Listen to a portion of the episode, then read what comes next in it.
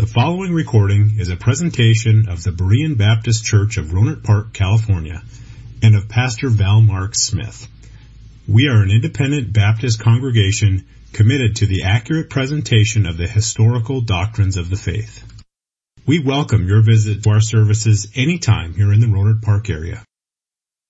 All right, let's take our Bibles now, if you would please, and open them to Matthew chapter twenty. And it is always a great pleasure to open our Bibles to the Scripture.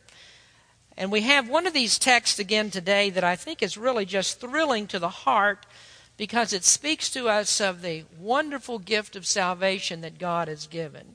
Now, one of the clearest teachings that we have from Scripture is that we are lost in sin and that we are estranged from God. And we tend to think of ourselves as pretty good people. But we're not friends with God. The Bible tells a much different story, that without Him, we aren't His friends.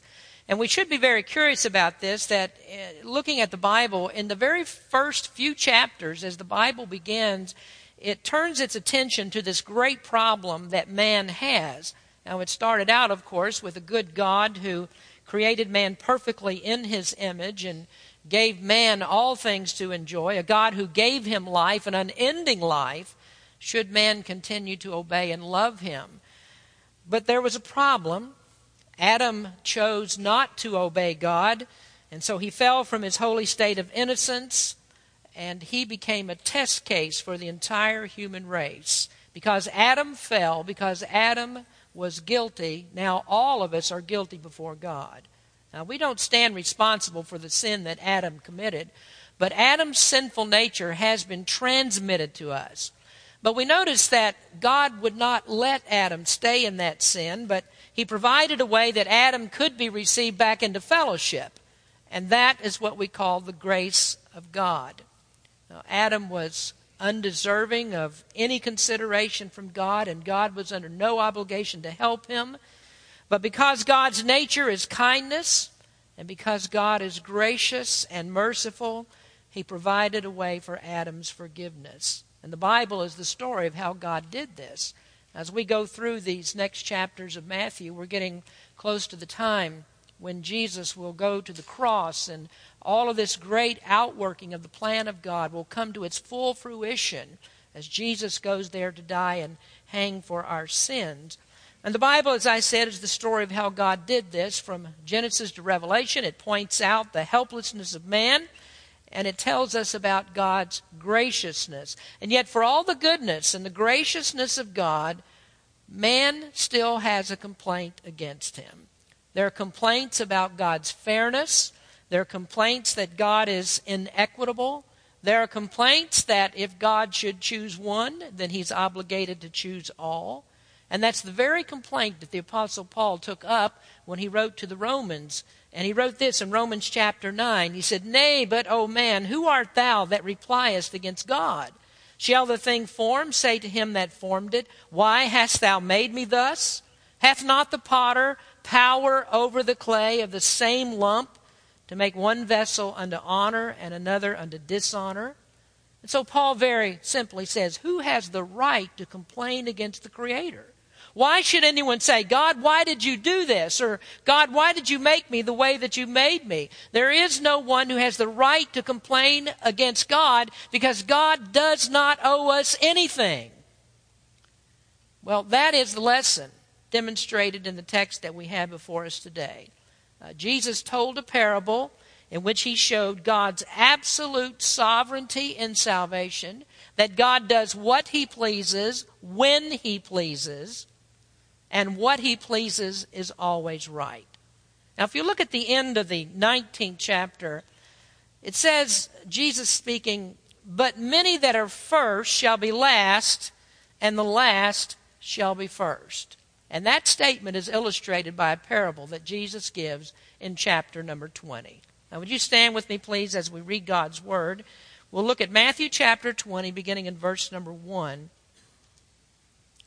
"For the kingdom of heaven is likened to a man that is a householder, which went out early in the morning to hire laborers into his vineyard.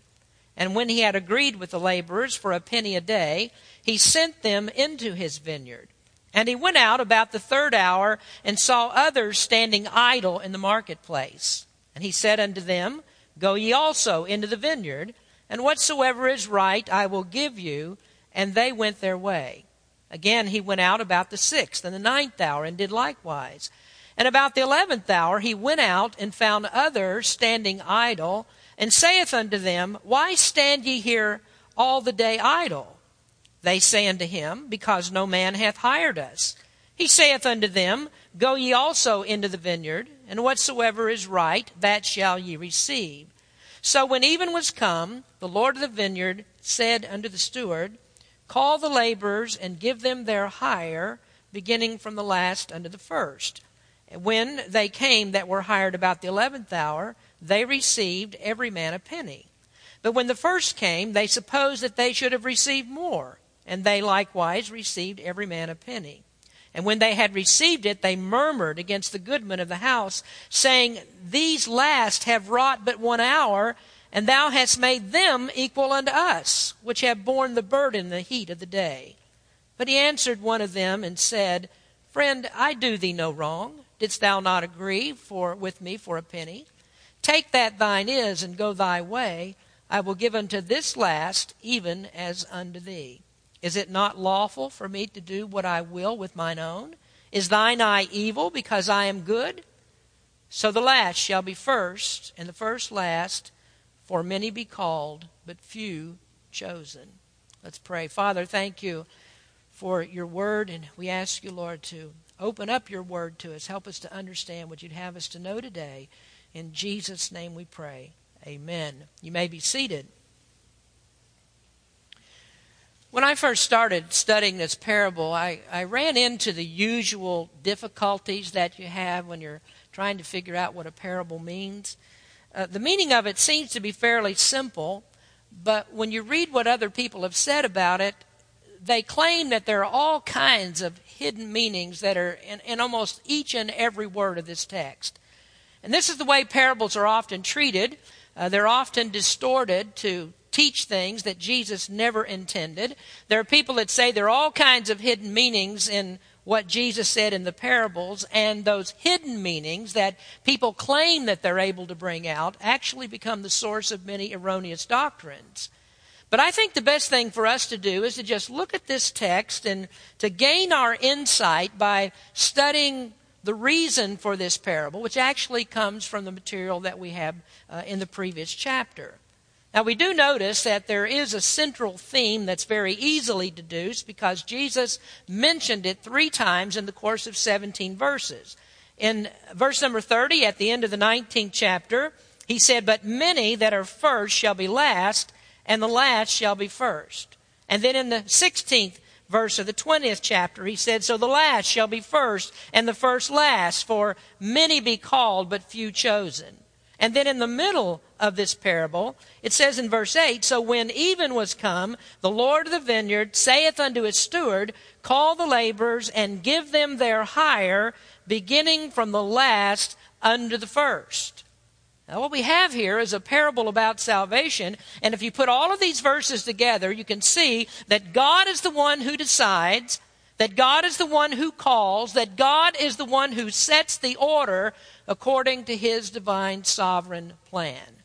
No matter how we think that things should be done, and what we consider to be fair, and what we think is agreeable, God is always right, and God will always treat us justly.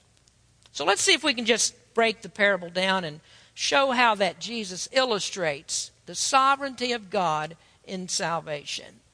First, we look at the components of the story. Verse number one says, For the kingdom of heaven is likened to a man that is a householder, which went out early in the morning to hire laborers into his vineyard. Now, parables are stories that are illustrations of truth, and they always have some sort of a real-life situation with a, a corresponding spiritual meaning. Now, parables often have several parts, as this one does, and what we have to do is take the components of the parable and, and just put them side by side according to their spiritual counterparts. And that's what Jesus intends for us to do, because he begins by saying, the kingdom of heaven is like.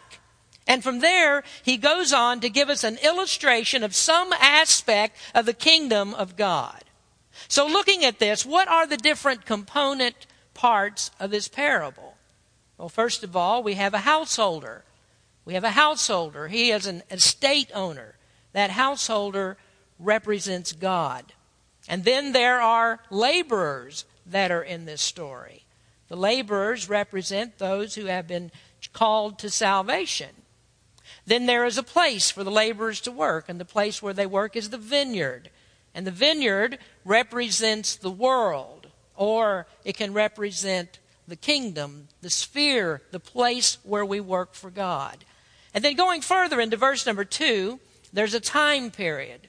Here, the time period is a day, and the day represents our lifetime. It represents the time of our life when we have been called by God, that God leaves us in the world for the time of our lives to do His service.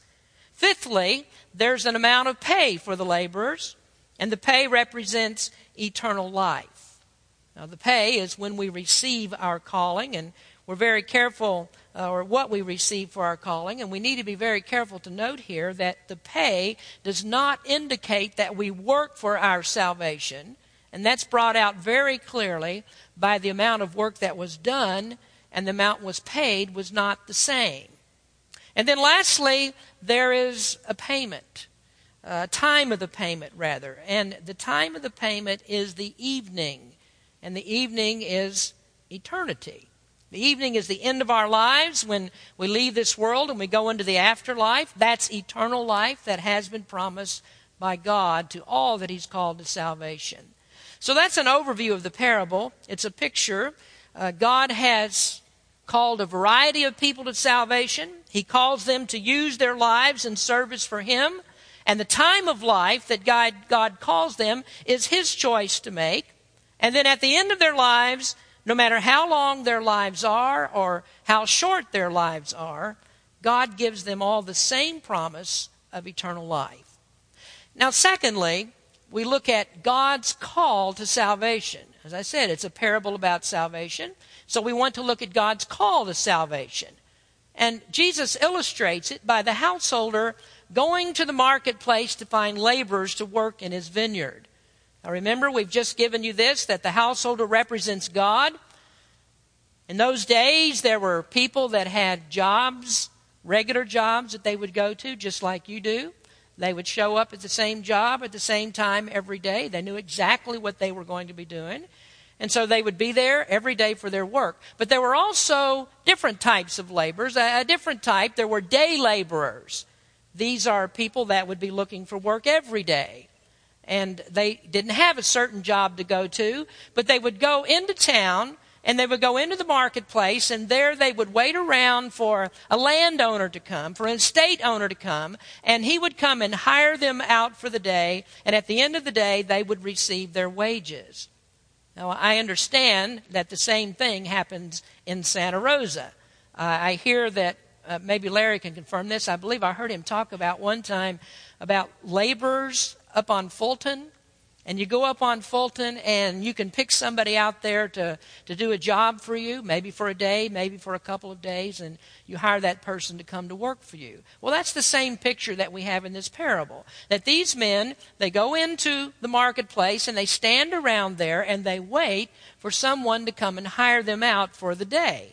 Now, in the case of this householder, he owned a great estate, and so he went to the town center, and there he found laborers to take into his vineyard. And I think you can easily picture that part in your mind because of all the vineyards that we have in Sonoma County. And I wouldn't be surprised if there aren't uh, vineyards that do this very thing, that they may go and pick up laborers up there and take them in their, into their vineyards to work. So this is what the rich man did. He went and he found some laborers and he contracted with them. He promised them a certain wage and he hired them to come and work in the vineyard. Now, there's a couple of important elements that we need to note as we go through this story. The first laborers were hired at the beginning of the day. Now, according to timekeeping of the Jews, the beginning of the day would be about six a.m., or the beginning of the day corresponds to sunrise. The end of the day is about six p.m. or uh, about the time that the sun sets. Then other laborers were hired, and they were hired at different times during the day. Some of them were hired at the third hour. That would be nine o'clock in the morning. Some were hired at the sixth hour. That would be at noon. Some at the ninth hour. That would be three o'clock in the afternoon. And then there were some that were hired at the eleventh hour. That would be five o'clock in the afternoon, or very, very close to the time for them to quit. And then it's also important for us to note the rate of pay. Now, our English translation uh, of this text was made four hundred years ago, and um, it says here in our English text that these men received a penny a day. Now, owing to the value of our penny at this time, that doesn't sound like a very fair wage. In fact, we would probably report this guy to Wage and Labor Board and tell this tell him that he's a cheat. He's over there working these people like slaves for nothing. But it's also helpful for us to remember that being made, a translation being made four hundred years ago, that money was quite different than it is now. And so what this is actually referring to is a denarius. And a denarius was the cheap silver coin in the Roman Empire. And that was a very fair wage. That was a really good wage for a day's labor. That was the same amount of money that would be paid to a Roman soldier for his day's work. So the the workers were willing to go for that. They received the wage. They gladly went. They had no problem working for this man for that amount. Now let me show you what that represents. When the householder went into the marketplace, that represents God calling sinners to salvation.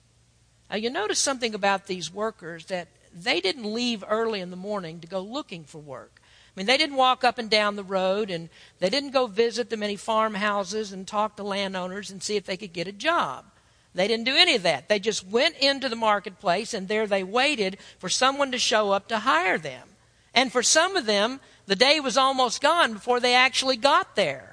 So they weren't really looking for landowners. They weren't visiting farms. They weren't trying to, to find a job in that way. Instead, the only way that they could get hired was that the householder should come looking for them. And what does the Bible say about man's desire for God? Well, the Bible actually says that man has no desire for God.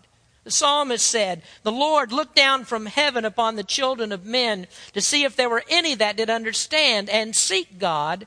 They are all gone aside. They are altogether become filthy. There is none that doeth good, no, not one."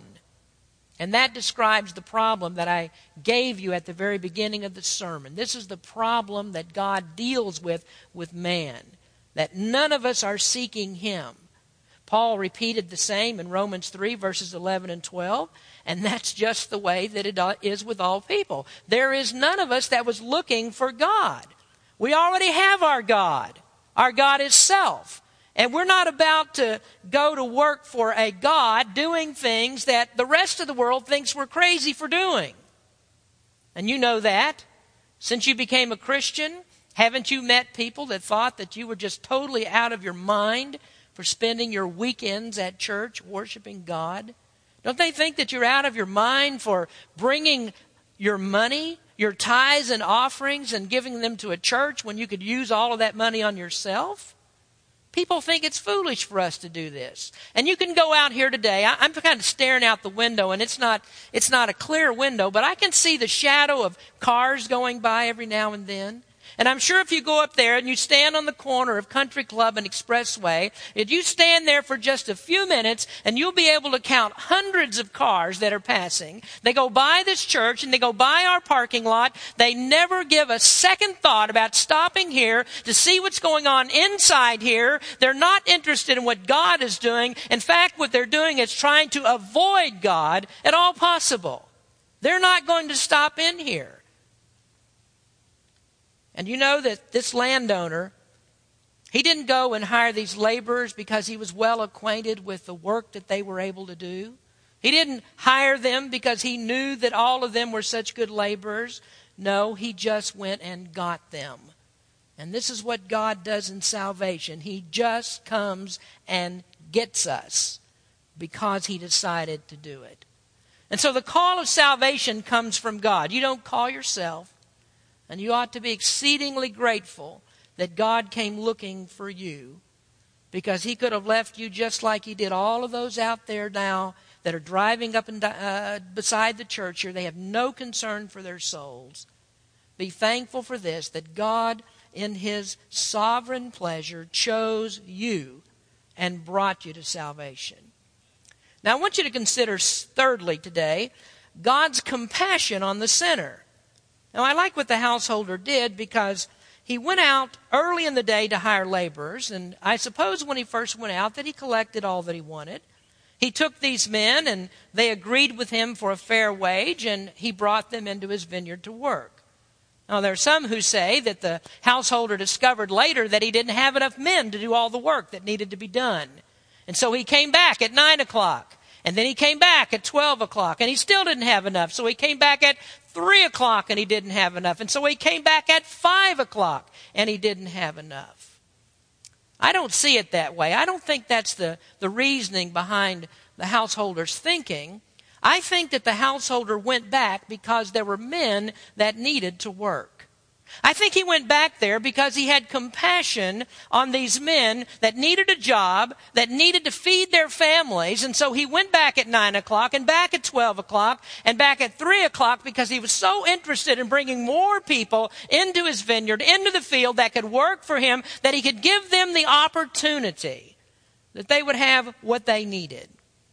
Now we know that he couldn't have been driven by the money that could be made. He wasn't driven by that, because he could have hired all of these extra men at a lower wage, and they would have accepted a bargain for their time because they came in at a later time in the day. And so the motivation for the householder can't be the desperate need that he has for laborers. It can't be his great desire that he can make all of this money, because he could have made a whole lot more money by just paying a fraction of what he had to. So it seems to me then that he had compassion, that he put their needs above his own. And isn't that the way that God is? Didn't he give us his own son because he had compassion for us? None of us could have added to God's wealth. None of us can make God any happier than he is. God's completely self-sufficient. Do you understand this? God does not need us. God does not need us. We need God. God can never be obligated to us. But God does this because his character is, he is compassionate, he is loving, he is merciful. These are all God's character traits. He has love for lost sinners. I'd be thankful that he had you in mind when he determined to solve Adam's problem. He could have left you right where you were. He could have left you to die in your sins. He could leave you to die, starve spiritually, just like these men without work would have starved physically. If he didn't do something for them, then they're helpless, they're hopeless, they're going to starve to death. And so the householder went back, and he saw all of those men standing idle in the market. He didn't need them, but if he didn't do something for them, they will die. And so he did something for them. That's the kindness of our God. But do you see, though, despite the kindness and the graciousness of God, people still have a complaint against him. And here we see in this story that there are those who complained against the householder. Now, fourthly, then, is our complaint about service. Now, at this point, the story starts to heat up, and we have to observe a little bit more closely what's going on. And so this takes us to the heart of the story and the reason that Jesus gave it. The problem here is the amount of wages that were paid. Now, the first group that was hired early in the morning, they were the first to go into the field, and they were hired at an acceptable wage. They were hired at a wage that they thought was fair. They readily agreed to it. They happily agreed to it. But then when the time came to pay them what they had agreed to, they weren't happy. And what the householder did, he instructed his steward to pay the men. And the men of the town would have known the character of this estate owner, what his reputation was. And this is why the people that were hired later in the day never bargained for what they would receive. They left it up to the landowner to pay them, and they fully expected he would give them what was fair. You remember seeing that in verse number four? So they never said, now, now just hold on just a minute. Before we're ever going to go work in your vineyard and work for you, we need to get this thing settled, how much you're going to pay us, because we want to be sure you're going to treat us fairly. Now, let me show you in just a minute why that's so important. So it came down to the end of the day, and it's time to pay them. Now, one of the subtle Subtle points of this passage is the way that Jesus incorporated the law into his teachings. Now, Jesus did that often in the Sermon on the Mount. Remember how Jesus said that he would always uphold the law? And haven't I told you that one of the most important things that you can do to understand the teachings of Jesus is to learn the Ten Commandments? Why? Because the Ten Commandments undergird everything that Jesus says. The law is underneath Jesus' teachings, and we see it come out here in just a subtle way. Now, according to the law, in Leviticus nineteen thirteen and also in Deuteronomy twenty-four fifteen, the time to pay is at the end of the day.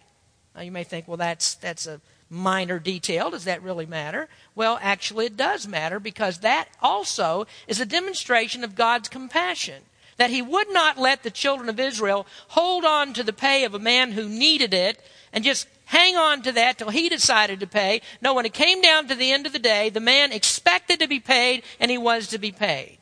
Leviticus nineteen thirteen says, "Thou shalt not defraud thy neighbor, neither rob him. The wages of him that is hired shall not abide with thee all night until the morning." Deuteronomy twenty-four fifteen, "In his, in his day thou shalt give him his hire, neither shall the sun go down upon it, for he is poor, and setteth his heart upon it, lest he cry against thee unto the Lord, and it be a sin unto thee." So God's always dealing in compassion. There's always fairness as he deals with his people, and the law of God reflects that. And so the end of the day comes, and the end of the day represents the end of our lives, and that's when we're ready to go into eternity, and God will always be just and fair in his dealings. Well, those that were hired at the beginning of the day watched as the wages were being handed out, and they were required to stand there and watch the steward as he handed out the money. Now, they had to do that because if they hadn't been required, they would have left. They would have already received their money. They would have left, and they wouldn't have seen what happened afterwards. And so, so then the whole point of the parable would be ruined. So they're told to wait until last, and they'll receive what they were promised. So they're required to wait. They waited for their pay. They watched as the steward handed out the money. And when he did, they were taken by surprise. The men that were hired at five o'clock in the afternoon, those hired at the eleventh hour, received a denarius for only working one hour. And the text doesn't say it, but we assume that those that came at nine o'clock and twelve and at three also received that same amount of pay. And so the men that were hired early watched this, and they assumed that because those hired at five o'clock in the afternoon received a denarius, that they ought to receive more. Isn't that natural? Isn't that the way we think? If a person comes and works one hour and receives one denarius, then what do those receive that work twelve hours? Well, they get twelve denarii, don't they? That's the right thing to do, it seems. I mean, I don't know of any factory that would work this way, that people that come in at five o'clock in the afternoon and just saunter in at quitting time, punch the clock and say, "Give me my pay," and everybody gets the same thing. That doesn't happen. And this is why we have the lesson. It's a lesson about, not about what you earn, not a lesson about what you earn, but a lesson about what God gives in his sovereign grace. Now, we have to wonder, why did Jesus tell the story in this way? Because even in those days, what he just said didn't really make a whole lot of sense. I mean, they didn't even practice that in their day. So why would he tell the story in this way? Well, this is where we have to back up and go back into chapter nineteen. Now, remember what Peter's question is in chapter nineteen, verse twenty-seven. He said to Jesus, "Behold, we have forsaken all and followed thee. What shall we have, therefore?" Now, we looked at that last time, but we're going to take another peek at Peter's motivation for this question. And there are two, three, four, five great truths that come out of this. But let me just show you a couple of things that come out of that question that Peter asked and why Jesus told this parable right after. Now, first of all, as we think about it, what was the contention that was taking place between the disciples? Isn't their question always this? Who is greatest in the kingdom of God? Now, were they asking, well, who outside our group compared to compared to our group, who is going to be greatest in the kingdom of God? Are they comparing who's outside and who's inside? Well, no. They're interested on what's happening on the inside. Which one among our group, this group that you've chosen, which one of us is going to be greatest in the kingdom of God? Wouldn't it be the ones that, now think about the parable, wouldn't it be the ones who came in first? Now, who are the ones that came in first? Well, the first one who became a disciple was Andrew. Andrew went and found his brother Peter, and those were the first ones that became disciples. But if you look a little bit further down in the chapter, you'll find that along there about verse number twenty, that here comes James and John, another set of brothers, along with their mother, and their mother asked Jesus, can my son sit on one side of your throne, on the left, one on the right, and can they have the greatest positions in the kingdom of heaven? And the other disciples were angry about that because here are two disciples that leapfrog them. They weren't in first position, and so they shouldn't get first place. And that wasn't That didn't sit very well with the other disciples. The, the ones who should get the highest position are Andrew and Peter, not James and John. And then there's another truth that comes out of it. What about the Jews versus the Gentiles?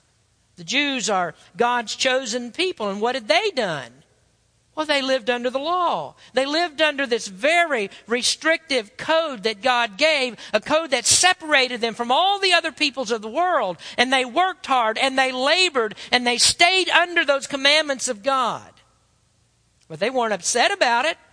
Oh, they loved the separation. The Jews loved the favored status that they had. They loved being different from the rest of the world and being told that they were God's chosen people. But do you know when the Jews became very unhappy? They became unhappy when Gentiles were brought in. And you know what they said? Oh, the Gentiles are not required to be circumcised. The Gentiles don't have to respect all the dietary laws that we live under. The Gentiles don't have to go through all the rites and the rituals and all the restrictions that you've given us. The Gentiles don't have to do any of that. And the Jews said, now wait just a minute. That's not fair. Whoa, whoa, whoa, wait a minute. And that's what we see in verse twelve of our text. These last have wrought but one hour, and thou hast made them equal unto us, which have borne the burden and the heat of the day. Or they said, we've worked all of this time, we put in our time, and now you've brought in these upstarts, and you've made them equal to us.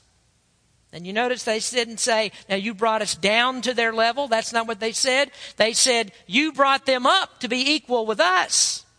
And so what are they saying? God, you're not fair. It doesn't seem right. The hard workers have been in there for a long time, and they should not get the same as those who have been brought in later. Now remember a moment ago I said that verse number four is very important.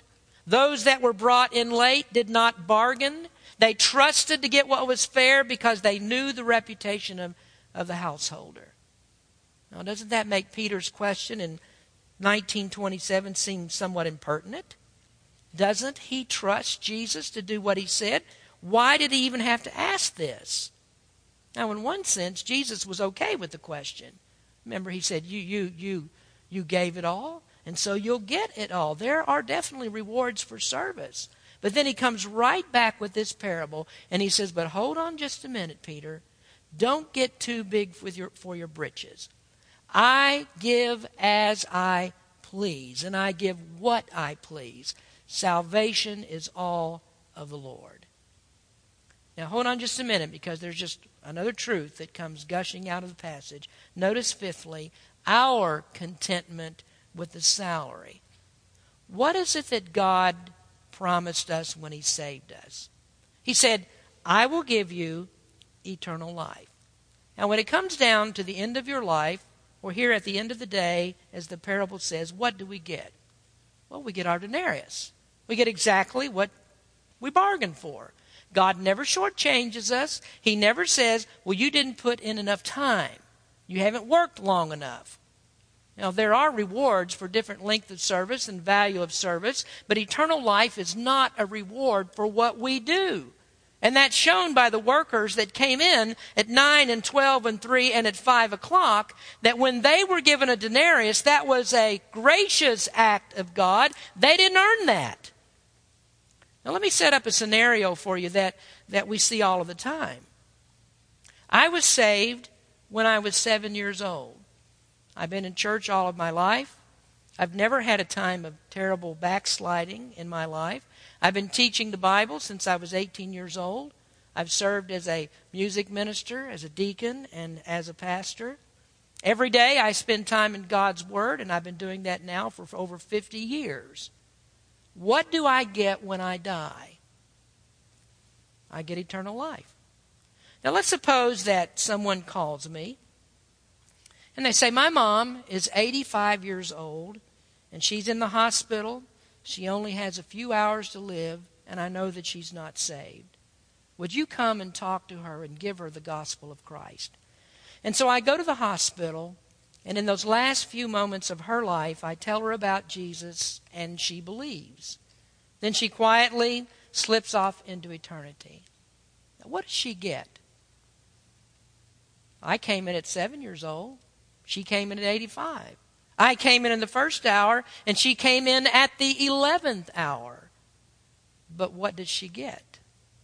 She gets eternal life. Now, do you think that I ought to begrudge God because he gave her the same thing that he gave me? Look what the parable says. The householder says in verse thirteen, friend, I did you no wrong. Didn't I agree with you for a penny? So do I begrudge God because he's kind and merciful to an eighty-five-year-old woman to give her the very same eternal life that he gave me? God hasn't done me any wrong because he does that to her. He saved me by his mercy and his grace. So the landholder says, is it not lawful for me to do what I will with mine own? Is thine eye evil because I am good? And you know what that is? That is the last coming in first and the first coming in last. And that's the same thing as saying that we all are equal, that we all reach the finish line at the same time and in the same relationship with God. And folks, that's the very thing that I can offer you with the gospel, that God does not ask you to make up for lost time. It doesn't matter where you are in your life. It doesn't matter what you've done. It doesn't matter where you've been. If you trust Jesus Christ, you receive the same grace of God and the same eternal life that I receive. And the reason that you do is because neither of us has earned it. God is gracious to us to give us what we never deserved. He came looking for us, remember. We weren't looking for him. Oh, what does that mean? Does that mean, well, you can just uh, wait and you can live it up and you can wait until the eleventh hour in order to trust Christ?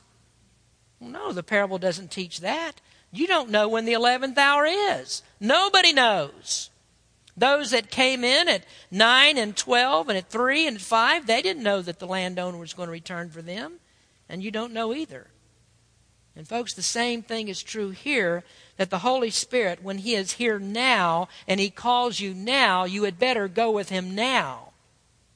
And you can't say, well, no, God, I don't think so. I, I think I'll wait till the five o'clock group. When you come back, then I'll go with you. Well, I don't think the landowner would have returned for those at five o'clock that did that refused to go with him at nine o'clock. He didn't say to them, oh, okay, well, you hold on, I'll be back.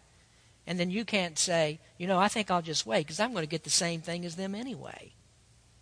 Now, do you understand this, what Jesus is trying to get across to us here? It's his to give. It's his to give when he gives it. And he gives it according to his sovereign pleasure. Now, you know another interesting thing about the way that God works? Peter said, what do we get? Shouldn't we get more?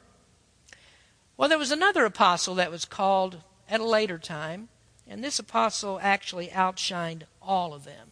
Now, he said something very interesting about apostleship. He was talking about how he was called to an apostle and as an apostle, and he said, he said, first of all, the first one to see Jesus when he rose from the dead was Peter. And then he said he was seen by the twelve. And then he said he was seen by above five hundred witnesses at once. And then he says James saw him. And then he said, at the very last, I saw him as one who was born out of due time. Now that apostle was Paul. He ended up doing, as far as we know from reading Scripture, more than any other apostle did.